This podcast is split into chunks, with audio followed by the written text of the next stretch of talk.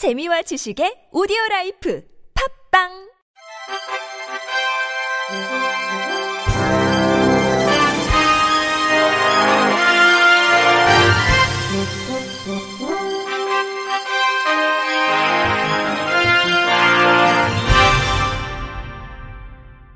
청취자 여러분 안녕하십니까? 5월 7일 목요일 KBIC 뉴스입니다. 서울시가 휠체어 사용 장애인의 버스 승차 거부를 근절하기 위해 휠체어 사용자 승차 거부 신고센터를 신설했습니다. 신고센터는 버스 정책과 내에 설치됐으며 서울시가 직접 민원을 접수받아 행정 처분, 행정 지도 등의 조치 관리를 실시합니다. 휠체어 사용자가 승차 거부를 당했을 땐 전화 02-2133-2258번을 통해 신고센터에 민원을 접수하면 됩니다. 승차 거부 사실이 확인될 경우 관련 법에 따라 최대 자격 취소까지 엄격한 행정 처분을 이행합니다. 또한 시내버스 회사 운행 실태 점검에 휠체어 사용자 승차 거부 항목을 포함시켜 평가를 실시합니다. 시는 승차 거부 신고 사례를 바탕으로 교육 자료를 제작해 운송사업자 및 운수종사자 교육에 활용할 예정입니다. 또한 신고센터에 대한 홍보 영상을 제작해 얍TV에 송출하고 버스 내 안내 방송과 전광판 등을 통해 지속적으로 홍보할 계획입니다. 서울시와 서울특별시 발달장애인 지원센터가 성인 최중증 발달장애인 낮활동 지원 사업 챌린지2 참여자를 어제부터 이달 19일까지 모집합니다. 이번 챌린지2 사업에 참여하는 기관은 서울시 소재 4개 권역 8개 장애인 복지관이며 성인 발달장애인 총 28명을 모집합니다. 챌린지2 신청 대상은 도전적 행동으로 인해 복지시설 이용이 어려워 주로 가정 내에서 생활하는 서울시 거주 성인 최중증 발달장애인입니다. 서비스 대상자로 선정되면 주 4일, 1일 6시간 동안 발달장애인의 특성과 여건을 고려한 전문적 개인별 서비스를 지원받을 수 있습니다. 신청서와 제출 서류를 구비해 메일, 팩스 또는 방문을 통해 접수할 수 있습니다. 자세한 사항은 서울특별시 발달장애인 지원센터 홈페이지 또는 전화로 문의하면 됩니다. 인천시는 지역 내 등록장애인에게 하이패스 감면 단말기 구입 비용 전액을 무상 지원합니다.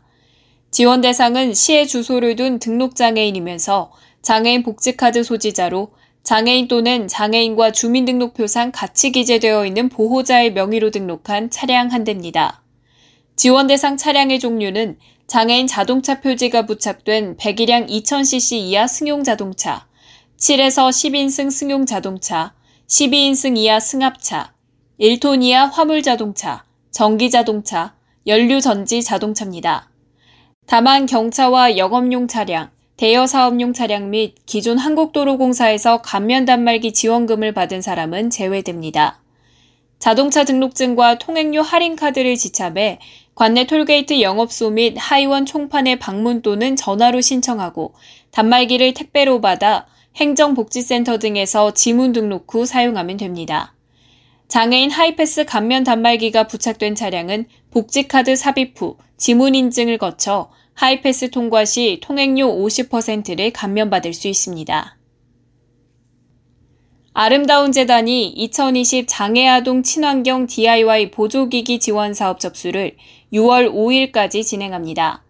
아름다운 재단은 지난 2018년부터 친환경 착석, 훈련용 DIY 보조기기를 개발해 장애아동 가정과 기관에 지원해 왔습니다. 친환경 DIY 보조기기는 유해 성분이 없고 누구나 쉽게 조립 및 분해가 가능하며 가격이 저렴하다는 장점이 있습니다. 올해는 서울, 경기도, 인천 지역의 개인 및 기관을 대상으로 보조기기를 지원합니다. 지원 품목은 착석 보조기기 입식형과 좌식형, 훈련 보조기기 벤치형과 보드형으로 총 4종류입니다. 지원 대상자로 선정되면 지원자 가정 및 지원기관의 전문가가 방문해 기기 조립과 활용 방법에 대해 안내할 예정입니다. 비영리 사회복지기관 무상차량 지원 사업 도시가스 민들레카가 어제부터 운행을 재개했습니다. 카니발 민들레카에 대한 서비스만 우선 재개했으며 다수 인원이 밀집된 공간에서 여행해야 하는 전세버스 민들레카의 서비스 중단은 유지됩니다. 카니발 민들레카는 차량 내 감염 예방을 위해 주 1회 연막 살균 소독과 매일 분무 소독을 시행 중이며 정부의 생활방역 세부 지침을 기준으로 서비스를 제공합니다. 마스크 미착용, 37.5도 이상의 체온, 14일 이내 해외여행 사실이 있는 경우는 서비스 제공이 중단될 수 있습니다.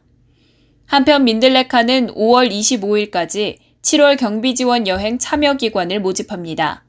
아동 청소년 기관을 대상으로 진행하며 카니발 민들레카 차량 한 대, 유류 충전 1회, 여행 경비 32만 원을 지원합니다. 한국장애인 고용공단이 코로나19 확산으로 잠정 연기됐던 2020년 직장 내 장애인 인식 개선 교육 강사 양성 과정을 비대면 방식으로 시작합니다.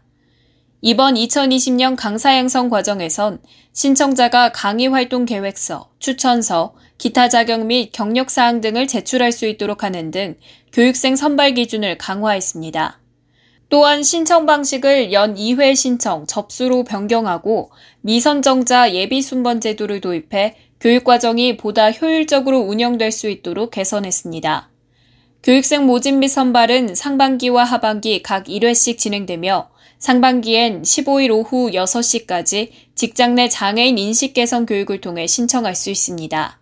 공단은 현재까지 총 2,090명의 강사를 양성했으며 올해도 1,500명의 강사 양성을 계획하고 있습니다. 인식개선센터 임미화 센터장은 품질 높은 교육이 이루어질 수 있도록 양질의 강사를 양성하는 데 만전을 기울이겠다고 밝혔습니다. 한국장애인개발원이 오늘 15일 오후 6시까지 2020년 장애인 일자리 시범사업 수행기관 2개소를 모집합니다. 장애인 일자리 시범 사업은 만 18세 이상 미취업 등록 장애인들이 신규 일자리에 적응할 수 있도록 직무 교육과 근무 환경 관리를 지원하는 사업으로 오는 6월부터 9월까지 진행됩니다. 선정된 직무는 적합성 판정을 통해 2021년 신규 복지 일자리 직무로 채택됩니다. 이번 사업에서 개발될 직무 유형은 문화예술과 자유직무로 개발원은 선정 수행기관에 인건비, 운영비 등 약 800여만 원을 지원합니다. 지원 자격은 중증장애인 자립생활지원센터, 장애인 복지관, 장애인 복지단체, 사회복지시설 등입니다. 현재 장애인 일자리 사업에서 실시 중인 직무, 유사직무, 불법 및 사행적 이익을 추구하는 직무, 동일한 직무로 지원을 받는 경우엔 신청이 불가합니다. 개발원은 6월 중 최종 수행기관 2개소를 홈페이지 게시 및 유선으로 발표할 예정입니다. 끝으로 날씨입니다. 금요일인 내일은 낮부터 점차 흐려지겠습니다. 저녁에 서해안 지역에 비가 내리겠고요. 늦은 밤이 되면 서울, 경기와 강원 영서, 충청도, 호남, 제주를 중심으로 주로 서쪽 지역으로 비가 확대되겠습니다. 내일 서울의 아침 최저 기온은 14도, 대구 11도 안팎으로 오늘 아침과 비슷하게 출발하는데요. 한낮 기온은 서울 25도를 비롯해서 동쪽 지역은 오늘과 비슷해서 낮 동안 약간 덥겠습니다. 하지만 동해안 지역은 내일 20도 안팎으로 꽤나 선선하겠습니다. 토요일이 되면 전국적으로 비가 확대되겠고 밤에 대부분 그치겠습니다. 일부 지역은 일요일까지 비가 이어지겠습니다. 날씨였습니다. 이상으로 5월 7일 목요일 KBRC 뉴스를 마칩니다. 지금까지 제작의 안재영, 진행의 최유선이었습니다. 고맙습니다. KBRC